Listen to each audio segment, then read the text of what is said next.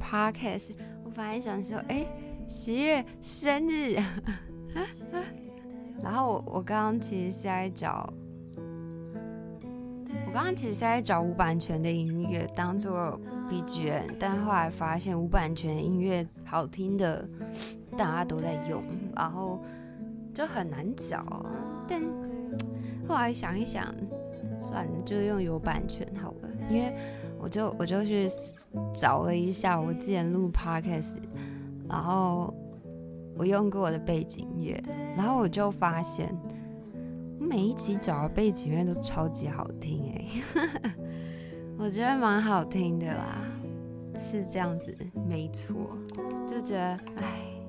如果我去拿无版权，然后凑合着又有有一种不太好，就有一种怎么怎么这样？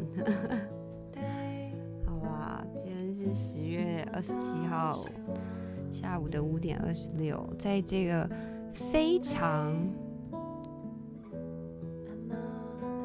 非常嗯。呃不太会去录 podcast 的时间就录了 podcast，但我现在的麦好像会有一点小声，所以所以不知道会不会音乐被盖过。对，然后这是十月的 podcast，我今天没有特别什么想聊的耶，就觉得哦，十月到了，好像可以来。就可以来录一集，但是我决定，我这一集的 podcast 我不会 po 我 IG 限动，然后我就都完全不讲，我就是要直接上传，就这样，没错，这是抵制，也没有抵制，觉得反正我也不是很在乎到底有多少人在听，对，我哎、我从来都没有去看过我后台，就是 podcast 到底多少人听哎、这么一讲，我等下关了，好像可以去看一下。但是 Podcast 就是之前就是分两两边都丢，然后就是就等于分散掉，小可惜。这样子可以是怎样？可以相加是不是？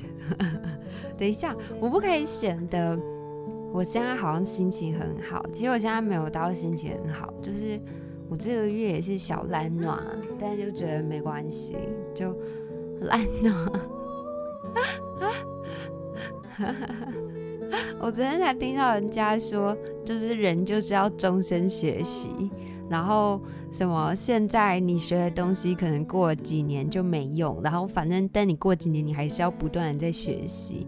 听完之后，我只觉得，哈，这样未免也太累了吧。是可以这么累的吗？人生，然后我就觉得，嗯，我有在学习嘛，我就就觉得他们那种讲学习方式要对于生活当中很有用，或是很实用，但我都觉得我自己的学习都是我想要学，就是我有兴趣，然后我做这件事情。就好像如果我今天被迫要为了工作，或是被迫要干嘛学习，我觉得就很不爽。举例来说，修图这件事情就是让我很不爽的一个学习。就我超级讨厌修图，就很很烧眼力，然后很累啊，修的又没有人家好，又花时间。但是拍照就一定要学修图，所以我每次在学修图的时候，都抱持一种。推拖拉，能拖就拖，然后就很烦。但是我后来认真想了一想，就是我自己反省之后，我发现，干我该不会修图修得比我拍的照片还好吧？就是如果把我的修图能力跟我的拍照。能力拿出来量化的话，我该不会其实是比较会修，根本就不是一个会拍照的人吧？然后想想，又觉得有点难过，就这不是我本意初衷。先不要哎、真的拜托。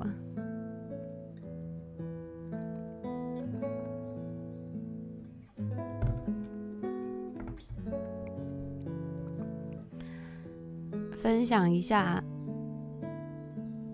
没有什么好分享的。今天这一集要聊什么？我只能我刚刚发了一个限动，来分享一下我发的那个限动好了。哦，那限动说我就这几天，等下我先把它点开。嗯，从我的限动里面去，怎么有点烧瞎？从我的限动里面去看 要聊什么？嗯，有点烧瞎。OK，我的限动说，昨天想想这几天关于生活的 point，第一个是这一年身边的正妹胸部都变大了，我是认真的哎，我最近发现，就这一年大家胸部都变大，我又不知道，我又不敢问是不是去隆的，而且就觉得啊，人家装去隆又怎样啊，就是爱美啊，有没有？大家看的也爽啊，就是好像是一个，就是为这个社会变更好的一件举动，就觉得嗯没什么，对，但是就觉得说不定不是去隆或是干嘛，而是就我可能本来的朋友就可能都习惯穿那种 oversize，然后现在突然穿那种比较 fit 的衣服之后就。就就露出真材实料也有可能，但我就我不敢问。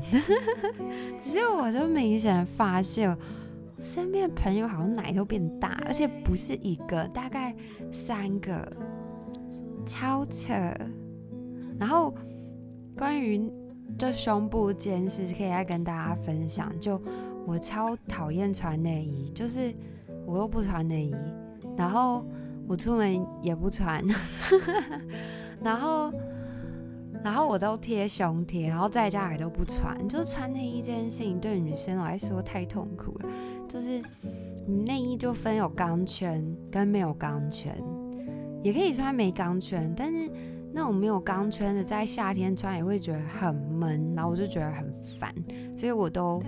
我几乎都没有在穿内衣，然后我觉得很快乐。除了有的时候穿，可能比较不是紧身，或者有的时候穿一些真的太宽松，或是反正就是有某些版型的衣服会让你在走路的时候那个胸部就是在晃动的感觉比较明显。不然其实其他时候还好，穿什么洋装啊，或者穿一些其他还好。然后那个时候我就会穿一下内衣。对，但应该都是那种短暂出门一下的，就这样。然后其实我以前小时候两三年前，其实还蛮喜欢买内衣的，就特别喜欢那种日本小碎花内衣，觉得超可爱。没错。然后我就在想说，奇怪，没穿内衣奶会外扩或是垂下去吗？我就一直在思考这件事。但我也觉得，就算奶外扩或是下垂，我也不在乎，因为爱，就怎样，就是再把内衣就是穿起来，或是你真的想要集中，你就挤一下内衣穿一下就好的事情。平常怎样扩又没有要给人家看，然后，然后我就想一下，我就问我医生朋友，他说他不知道，他说这种问题应该很多人都会好奇，你上网查看看啊。然后我就上网查，发现。我不知道是真的假的，反正他就蛮多说穿内衣反而比较容易，就是胸部散开，因为就是胸部就脂肪嘛，啊脂肪要抓住就要肌肉，然后如果你穿内衣的话，等于是说内衣帮你的胸部有一个支撑，所以它你胸部的肌肉可能就会没啥用到。因为可能就是你知道穿内衣就是你肩膀啊在帮你扛你的奶，然后，然后，然后我，然后他们就说那个没穿内衣会容易外扩下垂，就是一个假议题，对。然后我就想想觉得哦还好，对我自己是没有感觉啊，从小看到大也没有觉得就是有变宽或者是变垂，没有，对啊，哎，但是我认真说。其实人家说什么平胸啊，跟我说什么我平胸啊，或什么三小的，我都不在乎哎、就是这种就是一个小底气，就我有没有料我自己知道，就是我不需要旁边人跟我说我有没有料。哎、欸，这有料是一个不是抽象概念呢，是实体耶，好好笑哦。就这样，对。然后如果不管我有奶没奶，我都觉得蛮好的，就是有奶很好啊，符合通俗大众审美。如果没奶也很好啊，就是说我就走高级路线，时尚不是都平胸吗？对啊。然后我那天还跟我朋友讲说，哎。如果我长得超刻薄，然后脸长得超级鸡掰，那就代表说我是高级脸呢。这我就没有在什么伸展台上看过什么完美脸走在上面，都还是长得，要么就凤眼很凤，或者是颧骨爆高，然后就是一个尖酸刻薄的概念。所以，反正怎么样的奶跟怎么样的脸，应该都可以在这个世界上活得很好吧。除非真的是普世价值之下的丑啦，但也可以杀出一条邪门歪道，我只能这么说。对，怎么突然讲这讲自己有没有奶哦？我可是有的，好不好？有的，对啊，但我不是很在乎这件事，就是了。好，哎、我第二个限动说是，OK，每次看到人家说 MBTI 都让我好慌张，这到底是怎么风气？哦、我觉得 MBTI 的风气现在变得非常盛行。MBTI 就是十六种十六种人格嘛，对啊，然后就是他会做一个比较，哎、我认真跟你们讲，就 MBTI 它会有一个。就网络上会有免费测验，但那个测验有的时候未必准。就是通常这种测验给那种真的就是有好好设计过的那一种测会比较准一点。虽然大家可以测免费，因为我觉得这个你测出来心理测验这种东西，就是用来让你就是更了解自己，就这样。但如果你没有想要特别干嘛，就是你今天没有想要改变，你今天没有想要。什么突破或什么的，你更了解自己，其实就没有什么意义。就是这样，你可能做完很多心理测，哦，这好准，这不准啊。做完之后，然后呢，没有。你觉得，就突然，我觉得心理测这种东西就是消遣。虽然 MBTI 是一个，就是专业，就是它确实是在，就是分，就是跟心理分析上啊，什么就蛮。就是是一个依据，这样就跟平常那种什么哦，测完之后你是什么哆来咪里面的谁那种就不一样。然后反正就最近听到，就看到网络上很多人都喜欢说自己是什么什么 IN 沙小啊，什么我也不知道。其实 MBTI 在大家念书的时候都会测过，就是测直牙，直牙的时候测的就是 MBTI。然后就辅导老师就会跟大家讲说，那你以后适合。招什么路线的工作啊？但是，就这种东西，就是你每个年纪测会有不一样的结果，因为人会改变。对，只是我觉得，我我我认真说，我觉得 MBTI 是一个非常不负责任的东西，就是大家在使用上，它是一个专业的东西。但是我觉得，大家在网络上认识人的时候，喜欢把自己的 MBTI 拿出来讲，说哦，我是某某，我是什么什么什么啊，我可能跟某一种。人就是某一种的会比较合，或跟某一种不合，或者我看到你说哦，你是什么 INFJ 啊，或什么鬼的哦，那我不喜欢这人。我觉得这是一个非常不负责任又速写的方式，就是最传统的，或是人与人之间的交流不应该要这么，就是。标签化，没错，就是我今天想要认识朋友或什么，不是因为他是哪一种人，然后我认识他，就是有点像是他有钱我才认识他的感觉。就是我觉得人的最初是从什么都没有的相处开始，我们是经由什么都不知道开始认识相处，然后才会知道这个人跟我到底适不适合当朋友或是什么三小的。但我觉得，我们今天在我们自我介绍上，或者是我们今天在认识人的时候，我们把这些数据拿出来，有点像呃星座，然后像这 MBTI 或者什么东西拿出来，就好像说，就我已经先把人划分，你们懂啊？虽然它比较有参考价值，比起星座来说，这是星座十二个 MBTI 只有十六个吗？不是，就是。就我不知道大家明不明白我的意思，就是我今天是一个什么样的人，然后呢，你今天贴出来是想要我不踩你雷，或是。哦，我们是比较适合的，或怎么样？就如果我们是比较不相合，我就不跟你当朋友了吗？那这样子人与人之间的交流就会非常单一，你们知道吗？虽然物以类聚是一句非常实在的话，但我觉得我们终究还是要回归本质，就不是不要把所有的事情都变得那么速食，就是快速的筛选会快速的去分类。我觉得这是一种生活当中的乐趣，就。你知道，生活当中你真的在做有意义的事情，大概占你人生的一咪咪吧，说明是个位数的趴数，就是时间。然后我们大部分的时间都在做超没意义的事情啊，就浪费时间。那既然我们平常都在浪费时间，那浪费时间拿来认识人，就是更脚踏实地的去好好认识一个人，不是一件也是蛮浪漫的事情吗？就是我觉得。生活无论今，我们可能看一些什么 cyberpunk 或什么之类，会觉得生活好像我们可以有两个世界，网络世界，网络世界或许有一天还可以就是虚拟化，就我有一个网络的化身，好像就是我这条命可以变两条命一样。但我们无可厚非，还是要回归本质，知道自己到底是长什么样子，知道自己是什么样的人。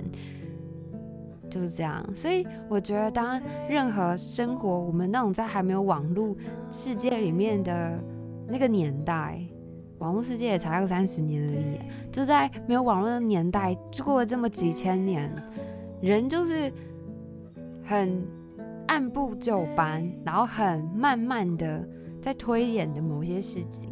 为什么现在世界？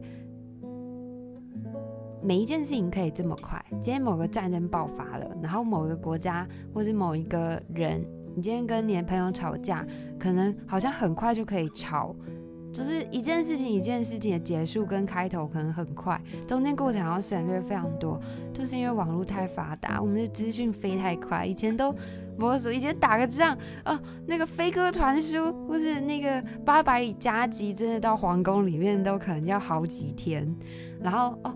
今天我看到这个讯息，我才能回复，就我们时间都会拉很长。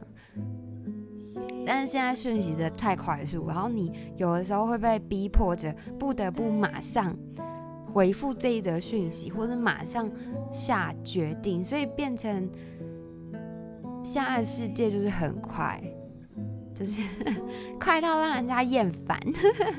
然后如果连人与人之间的往来，因为我今天交朋友不是为了要干嘛？我觉得朋友就是这样，就是我今天交朋友就是就没干嘛，就不是要贪图他的钱，或者是贪图他的某些东西，而是觉得哦，这是有趣的人，然后跟他在一起有趣。我觉得有趣是一个交朋友的核心，对，或是互相学习是一个我觉得朋友一个非常核心的点，对。然后我觉得如果你连交朋友都要踩很快速。然后很简便，标签化，就是拿关键字出来交朋友的话，那就觉得 很不很不扎实啊。我会这样子，所以我觉得刚刚网络上很多人喜欢拿 MBTI 出来说，哦，我是什么型，我就觉得很讨厌。我不知道大家会怎么想，因为有有些人可能会觉得你干嘛，你偏激肥宅哦，啊，他们又不是说什么会排挤你或干嘛，没有，我就觉得很烦而已啊。有一些人也可能只是跟风，就哦，有人放我也放或干嘛，就随便。只是，只是我还是非常不喜欢世界。太快，有没有看过我们金城武的广告？哎，是金城武吗？什么世界什么太快，心就要越慢。对，就这样。怎么讲？有点义愤填膺啊，好好笑。好，我想第三个三岛由纪夫的忧国再看一次，还是难掩震撼。好，哎，我很推荐大家可以去看三岛由纪夫的。忧国，三岛由纪夫应该还是有得诺贝尔奖。哎，我非常推荐大家可以去认识三岛由纪夫，他是一个很酷的人呢。我之前就有看完三岛由纪夫的整个简介，他的生平，他是古代也没有在古代，但他也是以也是一九几年出生，所以也不到古代。他他出生距离现在应该不到一百年吧？对啊，应该不到一百年，不到一百年应该不算古代吧？但是他很他他很年轻就死掉了，而且他是自杀死掉。哎，不然跟大家分享三岛由纪夫好了。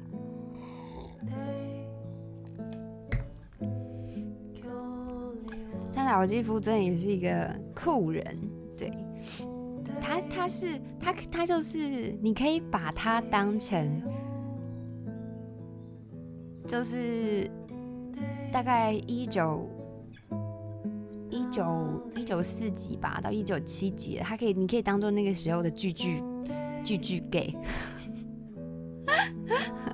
因为就反正他就是他就是很认真的健身。如果你们现在去 Google，就是他，你打 Google，就是你只要在 Google 上面打三岛由纪夫，然后你点选图片，你就会看到他照片，他超壮，超壮，然后就是八块腹肌，只是那个时候都会是黑白的照片，对，然后他跟。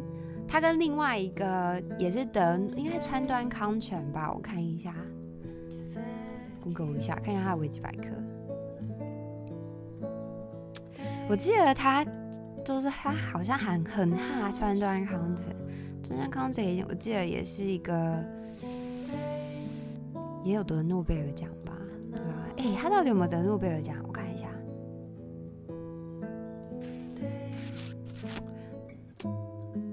有吧？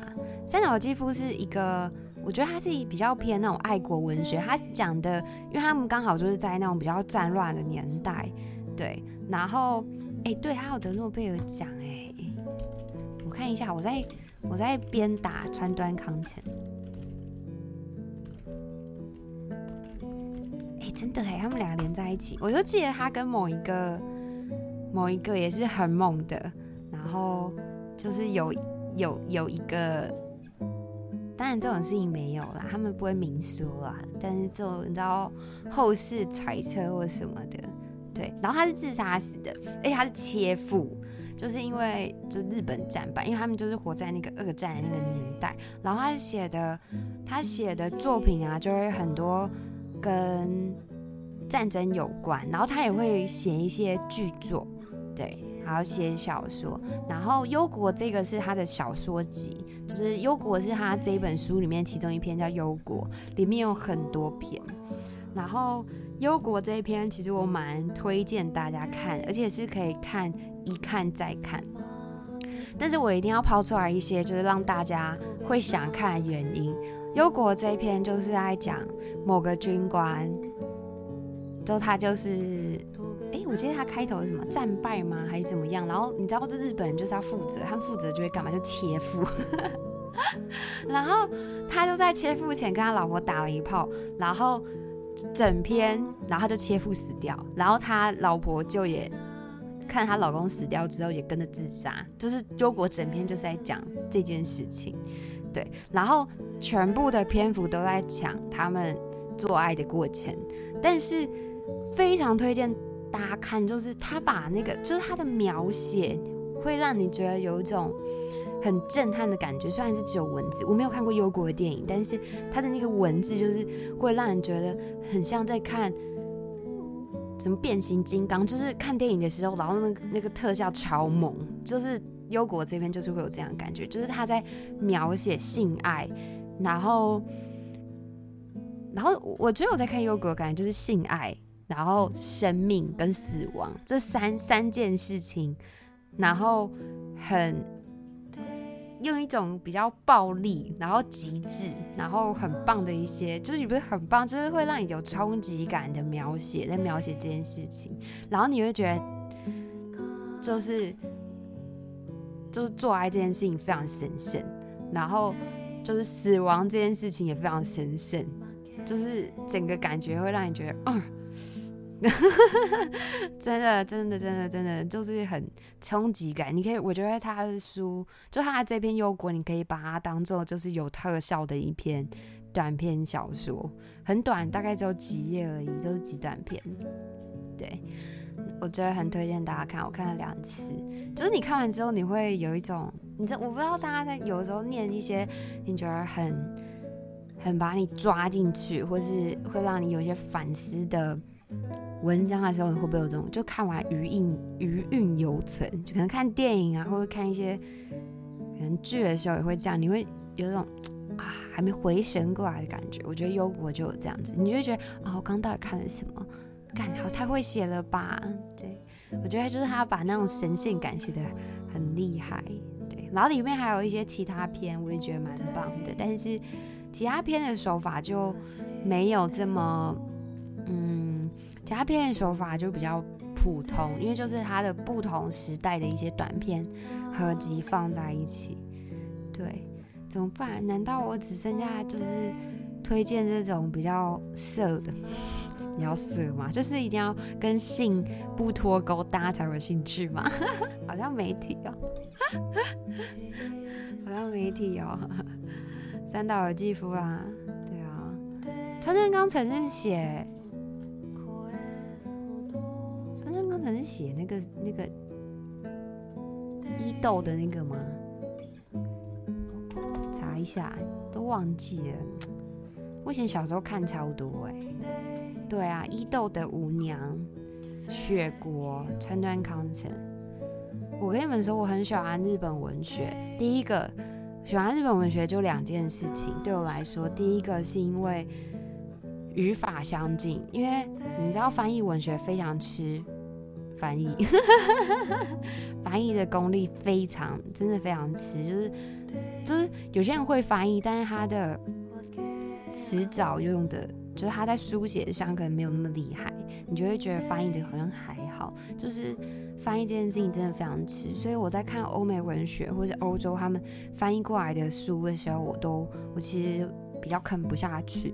对，因为我有买一些也是诺贝尔奖得主的文学，但是我觉得看的就是有点不太行。第一有因为看起来不太行，会有也是两件事啊，就是第一个是翻译。翻译的问题，第二个是年代，就是像我们现在讲话的方式跟我们阿公阿妈那时候讲话的方式会不一样，所以有的时候即使翻译的很厉害，但他们用的词语其实跟现在已经有一点不同了，所以也会不习惯两件事。好，然后我喜欢日本文学，第一个是因为日本跟就是中文比较相近，所以它在翻译上你不太会有那种。不太懂或是怎么样，就你会比较贴近。第二个是，就是日本很内敛，日本在描写情感上，或是他在描写一些，尤其我觉得尤其是情感上面，就是他们会很习惯很内敛，但他们内敛的时候在书写就会写得很唯美，然后很抽象。然后会让你有很多的想象空间，这是我对于日本文学我自己的想法啦。就我喜欢他们的两个点：第一个相近，所以你不会有距离感；第二个就是他们的那种内敛而不奔放，所产生出来的想象空间很大，会让我觉得我的自在度很高，然后我可以想的更多，我有更多的想象空间。这样子，对，我我其实也比较喜欢隐晦的东西，因为。它会比较隐晦的东西，会比较让我更能有自己的想法。因为如果今天是比较直白，像是欧美文学，他们就会比较直接一点，他们的一些形容词什么未必用的会有亚洲多，然后他们可能就会比较直接跟你说某个东西死掉了。日本文学喜欢，他们如果描写死亡的话，他们可能会写得很长，这也是一个大家可能。就是比较直率的人，或是活在台湾，台湾其实也是非常直接的一个。虽然很多人说台湾有的时候可能也比较爱在那边不好意思，还不好意思去，但我觉得台湾其实也蛮直接的。对，就如果你比较喜欢直接，你会觉得日本很冗。为什么他要一件事情写那么长，然后用那么多的词汇去描写一件你其实三句就可以讲完的事情？像是刚刚跟你们说幽谷，他就是讲就是打完炮死掉。然后自杀，但是他写的篇幅其实不算短，但是就是他的这么多描绘，让你会更容易把人拉进去。我是这样觉得，对，好，就这样，哎，真棒。反正我还是蛮喜欢日本文学，小时候看很多，长大之后看的其实比较少。然后我其实也是这一年才又看了一些，就看三岛由纪夫，对，赞赞。看完之后还是蛮喜欢我。然后我觉得其实他这个有一件事情就是。日本文学还有一个会让我觉得有点距离感。第一个，他他们其实也会有一些时代的落差，就他们有一些就是有名的作家，其实距离现在可能时间也比较比较远了，对。然后比较近的也也是有啦，就是可能村上春树也算近。然后那个谁啊，那个写那个。那个写悬疑的写超多的啊，我忘记叫什么名字了。他书我全部看完哎，新的没有。他他全部的书在我高中的年纪，在我高中的时候，他在在那个时候出的全部书我全部看完，但新的我就没看。我也蛮喜欢宫部美幸的，也还不错。然后还有一个我也蛮喜欢的，叫做啊，太久没看都忘记了。OK，随便。然后。还有一个点就是，我觉得日本文学的都要让你再看二三遍，你会更有感。就是他们有的时候看第一遍，你会觉得哦，我大概懂。就是他们他的文学都会让我有一种那种大概，就是你会抓到边，但是。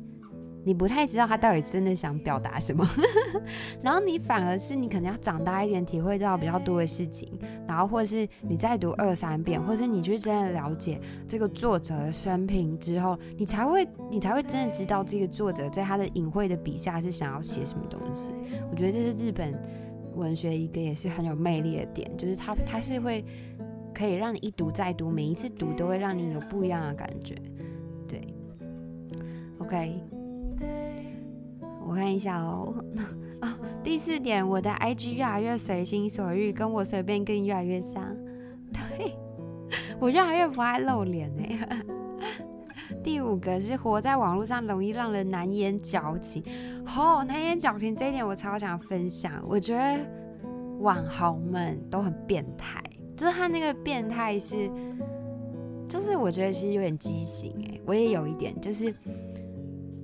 他那个矛盾点在于，大家非常需要粉丝的关注。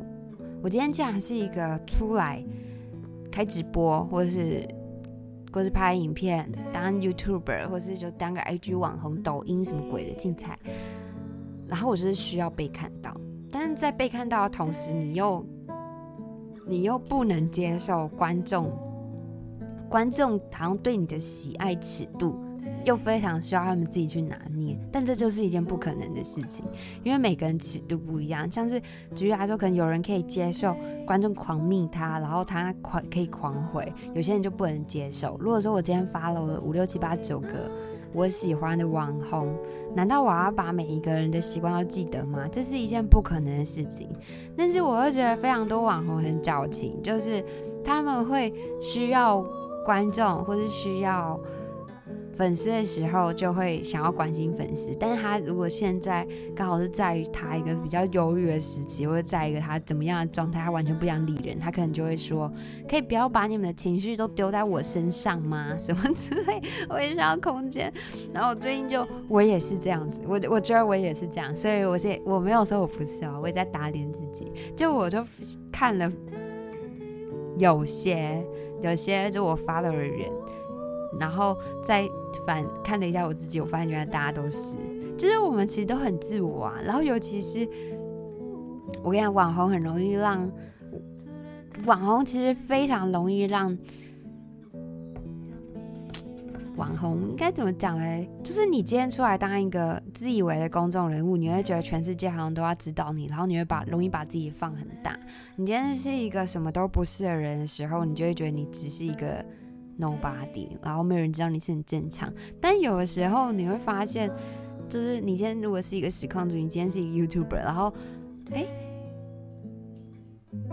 你好像就是获得太多的关注。那些多其实也并不多，就是你可以跟有人比你更多，一定会有更多人。但是你会觉得你你获得一定量的关注，你好像就有那么一点不一样。那个不一样很容易让人家膨胀，我觉得是这样子。真的，我跟你讲，在网络上吃饭啊，靠网络吃饭啊，或是靠网络生存啊，或是活在网络上，真的很容易让让人失去本性，然后会让人家越来越矫情，然后越让人抓不到自己的定位，跟知道自己到底是什么样子。就这样，因为有些人觉得人类的缺点，有时候一定又不想让人家知道自己最。丑陋的一面，我只能这样说。对，那种毫无保留真的太难了。没错，好，就像，就像我一直拍背影，也不是说我一直拍背影照，就是如果我要拍照的话，我就会是背影照，因为我就不想拍脸，我就觉得自己很丑。没错，但我后来，我跟你们分享，我觉得其实不是自己丑，而是。就网络，网络带给人类的焦虑真的太可怕了。就因为我们在上班，或者你在网络用久了之后，你可能一天当中，你跟网络无法脱钩的时间很长，然后你在上面看到的女生会比你在路上看到的女生还多，你就会觉得那个才是你看到这个世界上的人该有的样子。你明白吗？我们就是活人看太少，然后你觉得有越来越难以面对真实的自己。对，所以我就是这样子，我就觉得自己很丑。然后，然后，然后当就是你现在可能看到某一些人的实体线下之后，你就会觉得，嗯，她也是一个漂亮的女生，只是她就是。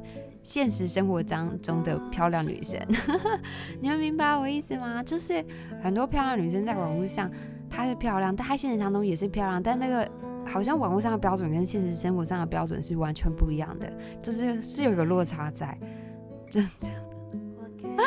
但我有一点没有办法面对自己，我发现我越来越没有办法一个拍拍自己脸的照片了，怎么办？这种事情就是很容易循环下去，会让你越来越抗拒。只能这么说。好啦，这是今天的 podcast，聊个线动也蛮长的。从一节线动开始说，哎，希望大家都可以在今年过得好。没错，过得好，过得开心，过得快乐。过得不虚二零二三。虽然分老的世界真的很容易让人觉得及时行乐很必须。对，虽然呐、虽然呐、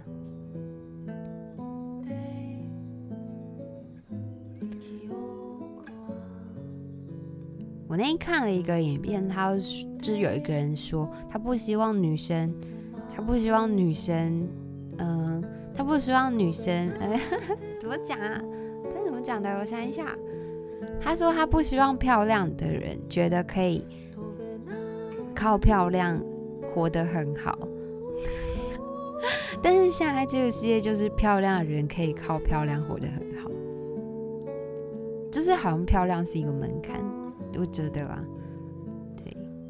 然后我那天就跟我朋友说：“哎、如果是你，你下辈子会想要当女生吗？”他说：“完全不想，他会想当男生。”我说：“但是我自己觉得当女生还蛮好的耶。”他说：“那是我刚好活在就是女生璀璨的年纪里。”他说：“等到我再过个十年，或者过五年，再过个几年之后，你就会严重的感受到那个落差感，就是对，就是这样，或是就是或是我说出。”我觉得当女生还好的时候，我刚才说我我我觉得我可以明白社会当中的男女不平等，就是其实有有一时候已经把我就是完整内化，就是我已经习惯就是这个样子，然后我也觉得没什么不不对，然后如果今天有人提出来，我才觉得哎、奇怪，但。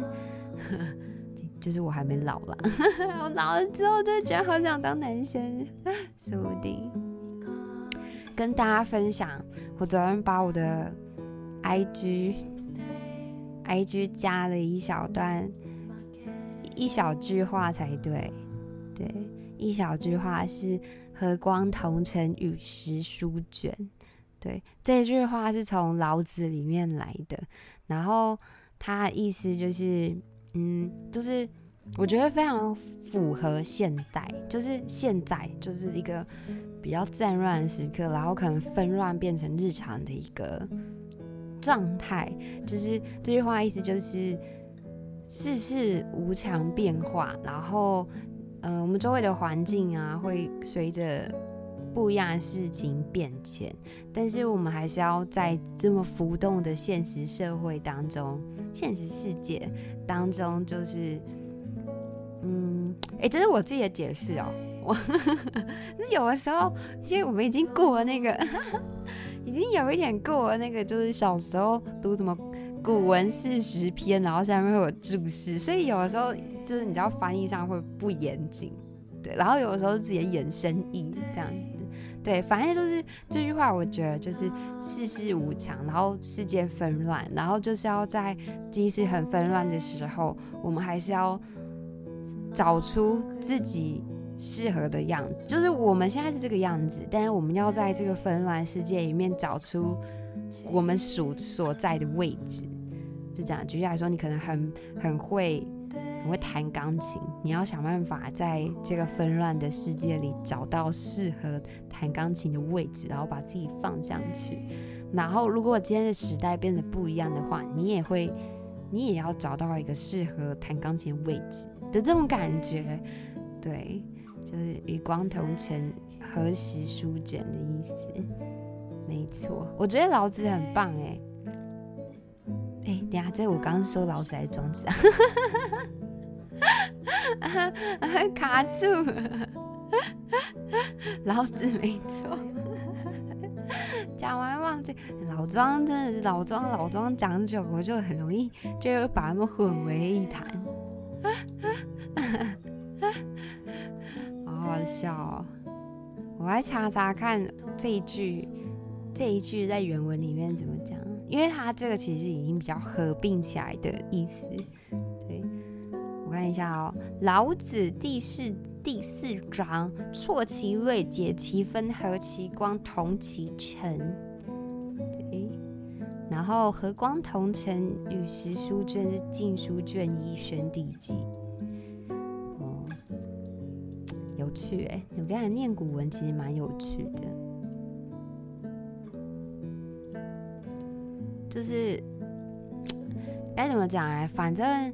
历史就是重演，以前发生过的事情，现在还是发生，只是用就是殊途同归啦，不一样的样态，本质是一样的，对啊，战争其实都是差不多的，就是为了那几个原因啊，争资源啊，争资源啊，或是哎、欸，说真的，我觉得战争就是争资源，除了争资源之外，好像没有别的原因要战争哎、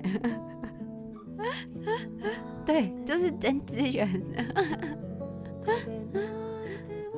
好啦，今天这首歌它有一点人声在里面。这首歌叫做《Day》，它一开始就在那边 Day Day D A Y Day，很喜欢这种就是和缓的背景。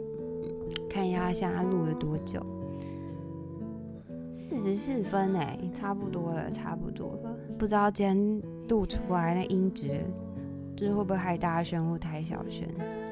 希望还好。希望大家可以看看书。觉得书会让你，书会就是这个世界越来越乱，但是如果你能快速的为自己带来平静的话，会活得舒服一点，平静很重要。觉得，我觉得这些像现在最重要的事情。今天就到这，今天十一月二十七号，现在六点零九分，六点零九分出门修个图好了。好像还不错，不知道哎，看看顺便吃个饭。好啦，今天就这样，拜。